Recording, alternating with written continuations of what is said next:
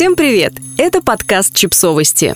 Мы знаем все о детях. Рубрика «Личные истории. Семь причин не развлекать детей». Мы привыкли к тому, что буквально с рождения детей нужно развивать и развлекать, учить и направлять. «Мама, мне скучно!» приводит нас в ужас. Время, потраченное на игры и безделье, воспринимается как потраченное впустую, потерянное, безнадежно загубленное. Попробуем посмотреть на это по-другому, поговорить о том, как прекрасно бывает утонуть в интересной книге, с головой погрузиться в интересную игру, забыть обо всем, изучая мир вокруг.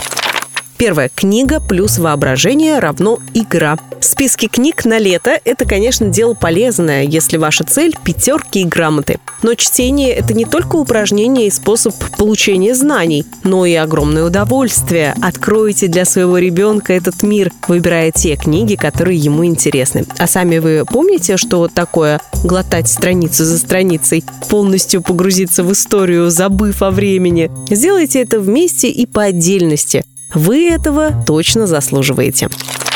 Второе. Особое место. Широкий подоконник, уютное кресло, кровать. Читать приятно в любом месте, но если построить особое место для чтения, например, шалаш с мягкими подушками, фонариками, лампой, вас ждет особый опыт. Из шалаша все выглядит несколько иначе. Мир кажется более дружелюбным и теплым. Просто удивительно, как пара старых простыней и палок могут изменить для вашего ребенка буквально все, пусть и на короткое время. Третье. Скука – двигатель прогресса. Ноющий и болтающийся без дела ребенок – то, чего мы всеми силами пытаемся избежать.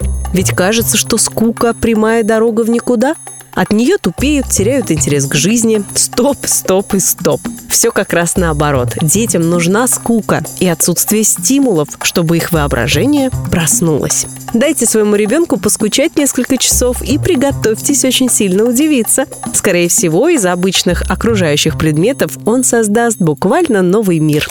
Четвертое. Обнимашки. Иногда мы делаем абсурдные вещи. Например, читаем мудрые советы о том, сколько раз в день нужно обнимать ребенка. И расстраиваемся, когда осознаем, никак не получается делать это нужное количество раз, ведь у нас просто нет на это времени. Какие обнимашки, если нам все время нужно куда-то бежать? Мы не успеваем, поэтому злимся. Мы злимся, поэтому ругаем малышей. Малышей ругают, поэтому они расстраиваются. Они расстраиваются, поэтому ведут себя плохо. Они ведут себя плохо, потому что мы не успеваем. А теперь представьте, если вместо того, чтобы бежать на очередные развивашки, вы просто дадите ребенку книгу. Когда ребенок возьмет книгу, он заберется к вам на колени. Когда он заберется к вам на колени, то положит голову к вам на грудь. Когда он положит голову к вам на грудь, он услышит, как бьется ваше сердце. Вы не будете никуда спешить, вы не будете на него сердиться. Он не будет расстраиваться и не будет плохо себя вести.